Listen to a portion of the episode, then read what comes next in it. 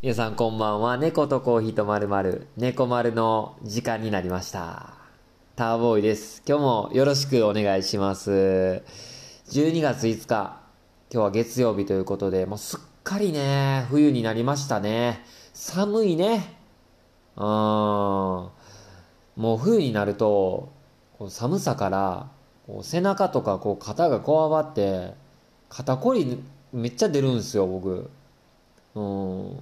まあ、肩こりとの戦いでもあるからね、もうしっかりこう冬は風呂にしっかり使って温めなね、これどうもね、肩こり、か肩こりから今度なんか首が凝ってきて、で、そこからやと思うね。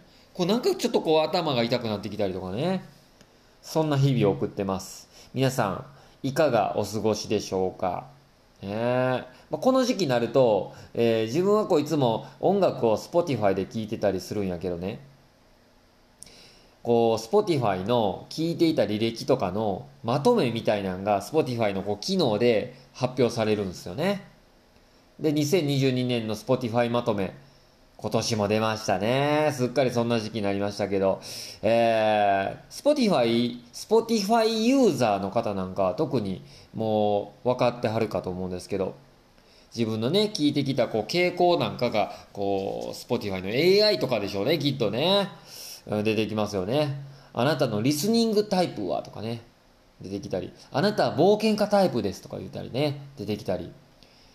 冒険家タイプですって言われたけど、まあなんかこう適当にね、こういろんなん聞いてたらそうなるんやろね。うん。あの、ええように言われましたけども、そうやってね。うん。その中でも、えーっとね、こう好きなアーティスト、よう聴いてたアーティストとかね、よう聴いてた曲とかのね、ランキングみたいなのが出るんですよね。せっかくなんで今日これ発表していきましょう。えー、まあ、インスタのストーリーとかでも上げたりしたんやけど、改めて言っとくと、じゃあ、あの、アーティストから言っていこうかな。アーティストは、えー、第5位から言いましょうか。パンピー。これね、出ましたね。パンピー。えー、有名なのは水曜日のダウンタウンとかのオープニングテーマとかで、えー、パンピーの曲が流れたりするよね。ラッパーでね、好きなんですよ。まさにこう、クリエイターっていう感じのね、ラッパーでもあるしね。こうなんかこうラップのスタイルがかっこいいよね。えーで、曲なんかも自分で作ってたりして、で、いろんな人とのコラボもしてたりして、有名どころで言うと宇多田ヒカルとコラボもしたりしてたよね。うん。もう風貌はね、こう黒縁メガネとかかけたりしてですね、なんか見た目こうラッパーっぽくなくて、なんかこうオタクっぽい見た目なんやけど、こうもうなんかこうリズムの乗り方とかね、スタイルとかね、もうトラックもラップもかっこいい。うん。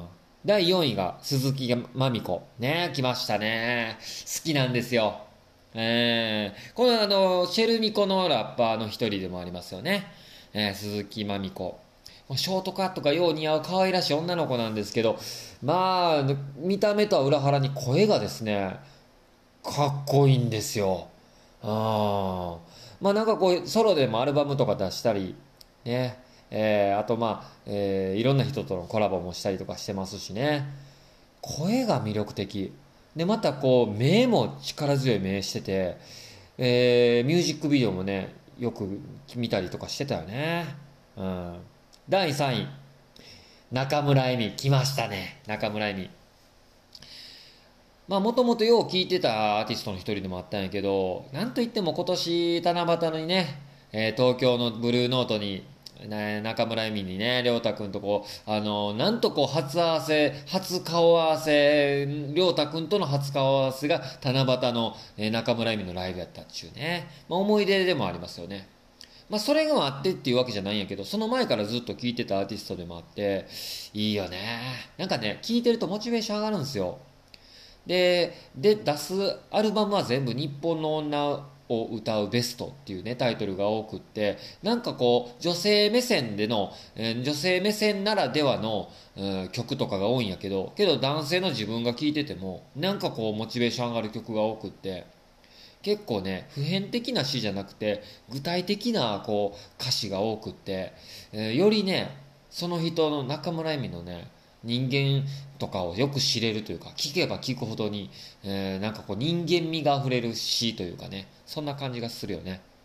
よう聞いてたのはやっぱりこうベストっていう曲がよう聞いてて、えーこれね、個人的に思い出深いのが、こう、鍋、鍋でね、僕コーヒーの焙煎用してたんやけど、この鍋の焙煎するときって結構10分とか15分とか集中してやるんやけど、こう集中しててもガッて集中してても疲れるんやけどだからこう結構ね大音量で音楽かけながらあの焙煎するのよね。家でね。で当時やってた時はこう中村恵美のベストをかけてたらなんかこうテンション上がってで多分焙煎鍋の焙煎のリズムとなんかこうマッチするんかわからんけどようこのベストを聞くと鍋の手鍋焙煎をやってた時のことがなんかこういう連想で思い浮かんでくるよな。うんそんなやつ多分俺だけやと思うね。ベスト聞いて手鍋焙煎思い出すやつ俺だけやと思うねこれ。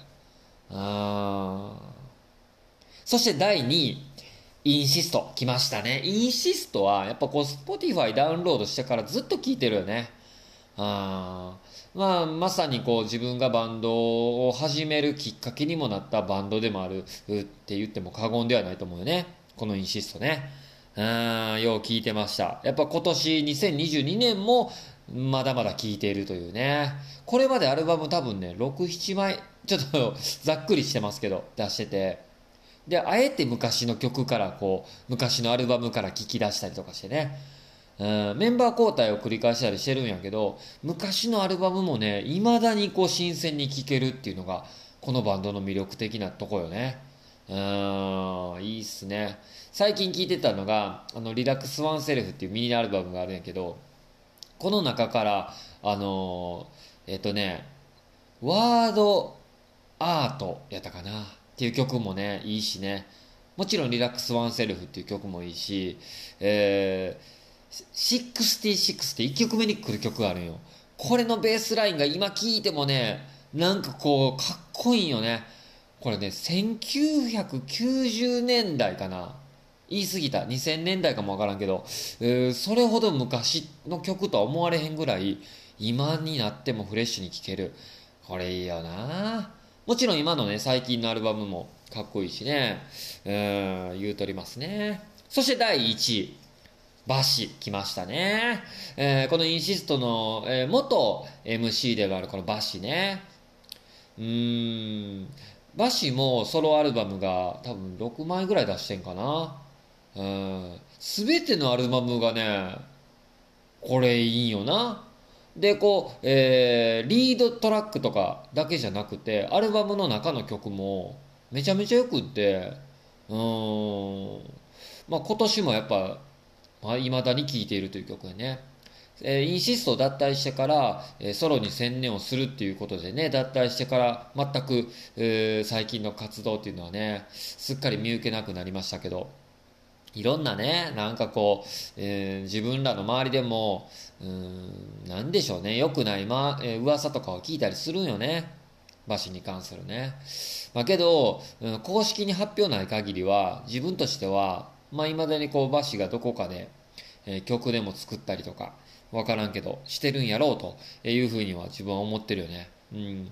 まあちょっとこの、今後また見守っていきたいと思うし、自分も今後もね、馬氏の曲を聴いていきたいなって思ったり、えしたよね。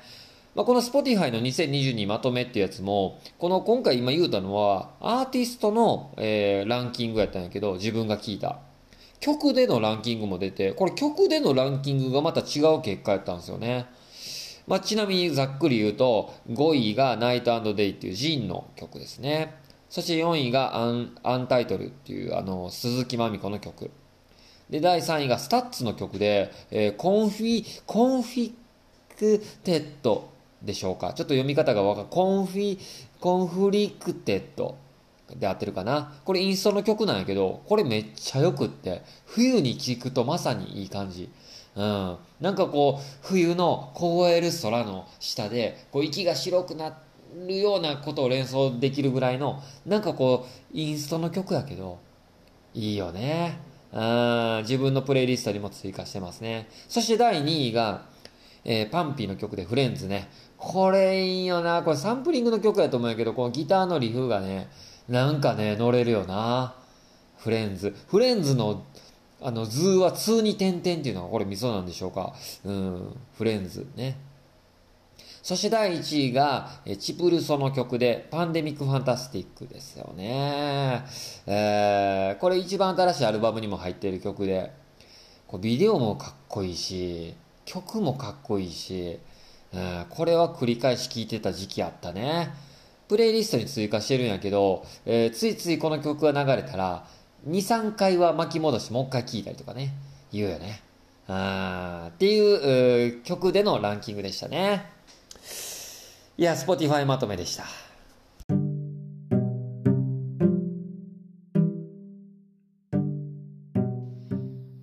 まあ、今週の出来事をちょっとざっくりと今日も遡っていきたいと思うんやけど、まあ、なんといっても今週も、えー、土曜日かな。猫蔵でコーヒーの出店イベントね、マルシェイベントに出店しまして、で、泉ヶ丘っていう場所で出店したんですよね。うん。で、結構今回のマルシェのイベントは前回のこう戦南のマルシェとは違って、えー、結構たくさん出店者も多くって、で、特徴としては、なんかこうハンドメイド雑貨とか、飲食とかっていうよりも、こう雑貨店が多かったようなイメージですね。なんかこうアクセサリーとか、いろんなこう木の、えー、木細工っていうんですか。うん、木材を使った、えー、ハンドメイドのお店とかね。そういう系が多かったような印象ですね。うん。で、その中で、えー、コーヒーを出させてもらったんで、結構、出店者の人がコーヒーを買いに来てくれたりとか、っていうのが多くって、えー、そういうのってなんか嬉しいよな。うん。で、こう、寒い時期やし、えー、野外ではあるんやけど、屋根のあるところでテントは出してなくって、みんながこうテーブルを出して出店してる感じ。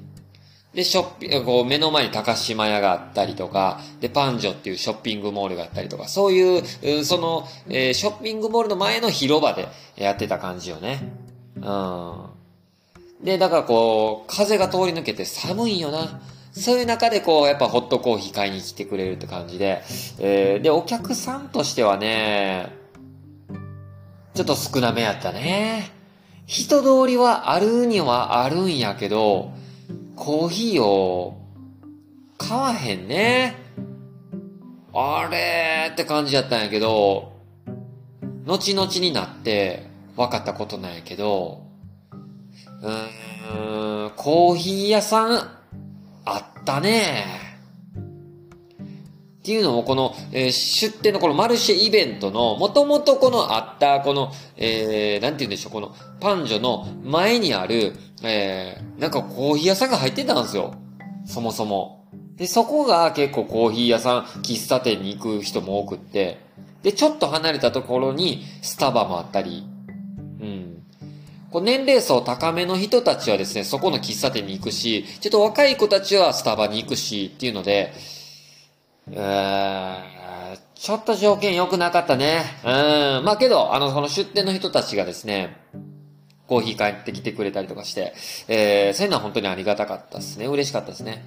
そういうのもあって、こういろんな、えー、出店者の人らのお店をこうぐるぐる回ったりとかしてたんやけど、その中で、えー、木の、えー、木細工を出してるお店があって、で、そこでね、モルック売ってたんですよ。おー。あの、その人が、えー、手作りで作ったモルックが売ってて、うわ、モルックやと思って。モルクって知ってます？みんな。こうフィンランド発祥のスポーツらしいんで、よかったらまたググってみてください。で、そのモルックにもちょっと興味があって、えー、さらば青春の光の森田っていう芸人が、あの、モルックの日本代表として、なんかヨーロッパに行ってたんですよ。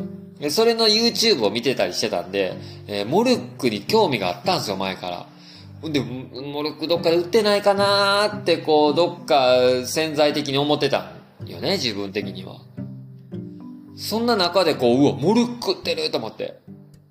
うん。で、モルック売ってるじゃないですかってパッて見て、けどね、値段、イメージやけど、結構するんやろなと思ってて、あの、セットで。道具がいるから、そのセットが結構すんやろなと。イメージ的に2、3万すんちゃうかなって思ったん思ってたんやけど、値値段、値札のとこ見たら2800円。2800円と思って。安いと思って、これもう即決で買ったよね。えー。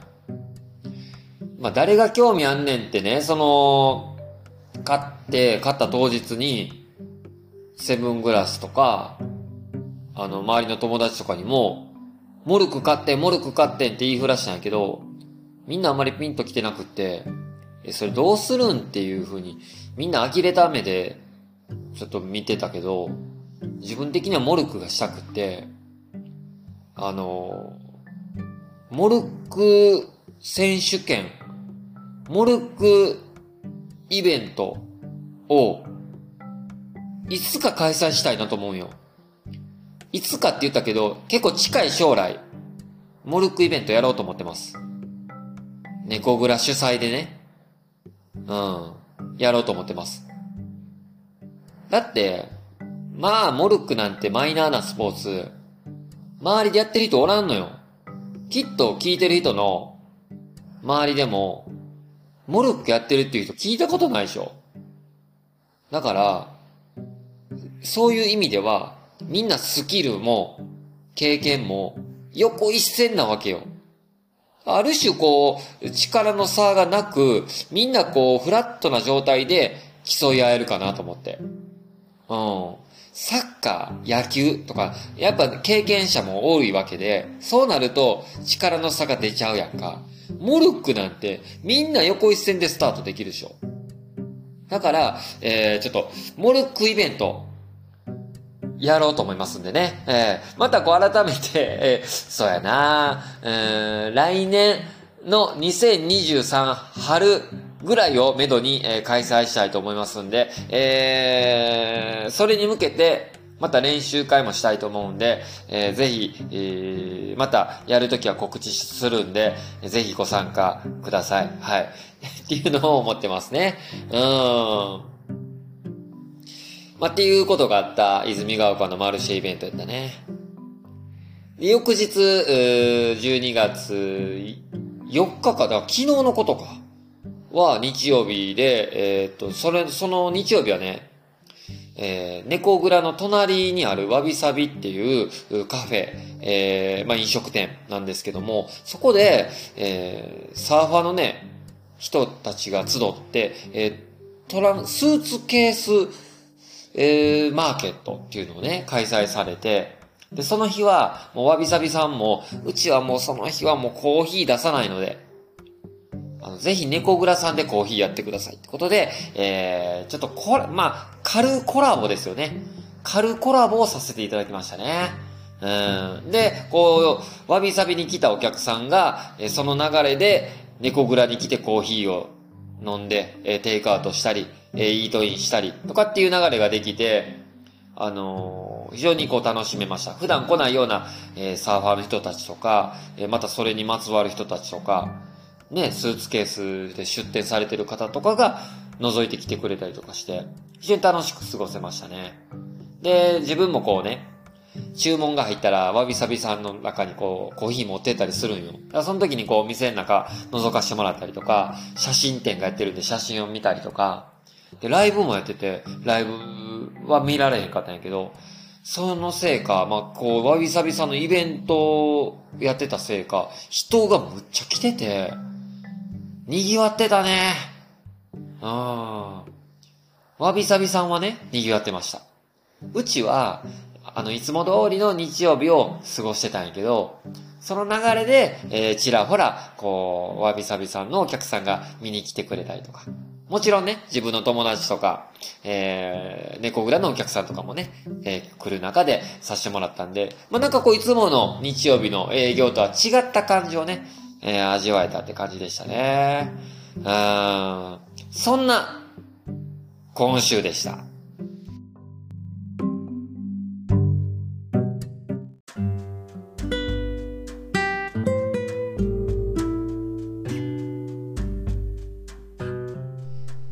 さっきの最初に話した、えー、Spotify まとめの話の中でね、これ言っときたいことがあって、ちょっと言い忘れたんやけど、あの好きなね、あまあ、聞いてきたアーティストベスト5あのこれこれを、えー、こんな人ら聞いてきてましたよっていうのをインスタのストーリーに上げたんですよ。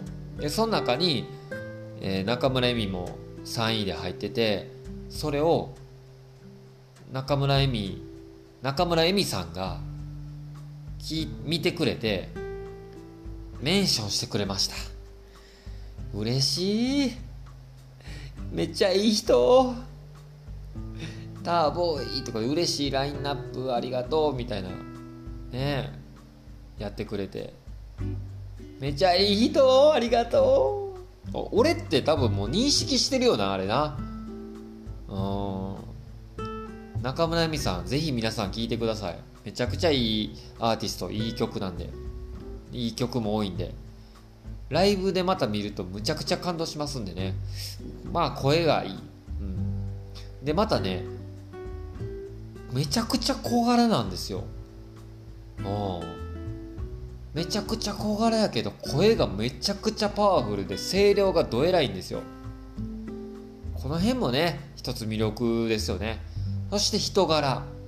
ねで可愛らしいこう見た目のキュートさ。ね、ぜひよかったら皆さん聞いてください。ね、言ってます。まあ、猫とコーヒーとまる。まる、さっきもね、Spotify まとめの話の中であったんやけど、えー、Spotify まとめの中で、えー、ポッドキャストのまとめもあったりとかしてね。で、自分はこう、Spotify をお届けしている側なので、えー、こんだけ作りましたよとか、こんなリスナーの年齢層を聞いてますよとか、こんな国の人聞いてますよとかっていうのも、えー、まとめでね、ちょっと見ることができてで何やったかなあのえっ、と14カ国の人が聞いてますとかってね出ましたけどあれほんま？ほんまあれどういう仕組みと思ってね思ってましたけど、まあ、きっとこういろんな国に行った人たちが日本人の人が聞いてるんやとは思うんですけどね。まさか外人の人が聞いてるわけないんでね。うんとは思ってますけども。でそのえー、っとねえー、トータルの番組の、えー、時間数7000何百分みたいなの出てたけどいやそんだけやってきたんやなと思ってね自分も。最初の今年入って最初の方は毎日更新して毎日配信してたけどすっかりこうね頻度も落ちて週1回にはなりましたけどぜひ皆さんにおかれました聞いて聞き続けてほしいなと思うんよ。うん。でそのリスナーの中にもえー、っとね熱心に聞いてくれている方もいますみたいなねっていう風なことも書かれててうん。ぜひどなたがお聞きになれているかは存じませんけど引き続き、えー、聞きに来てくれたら嬉しいな。うん。ちょっと前はね毎日更新してる時はお便りも届いたりしてたんよ。今全くお便り届かんのよ。お便り常に募集してるからね。頼ますよ。うん。お便りの宛先については、まあ、インスタグラム、ツイッターの DM からお便りと書いてね、ラジオネームを添えて送ってきてください。まあ、お便りの内容については番組の感想、えー、また自分への質問、でまたこう自分はこんなこと頑張ってるよとかねこんなこと目標にしてるよなんていうことをね送っていただいたら嬉しいななんて思います。送ってくれた全員に猫丸オリジナルステッカーをプレゼントしてるのでそんなんなんかもお楽しみにしていただけたら嬉しいなと思いますえー、またね、皆さんもこう番組のこう Spotify で聞いてる人なんかはね、Spotify にまたこう質問コーナー、えー、質問も添えときますんで、またそんなんなんかも、えー、質問にお答えいただけたら嬉しいなと思います。というわけで本日もお届けしてきましたけど、まあ、毎日じゃないけど、毎日ではなくなったけど、だいぶ少なくなったけど、また、聞いてくれよな。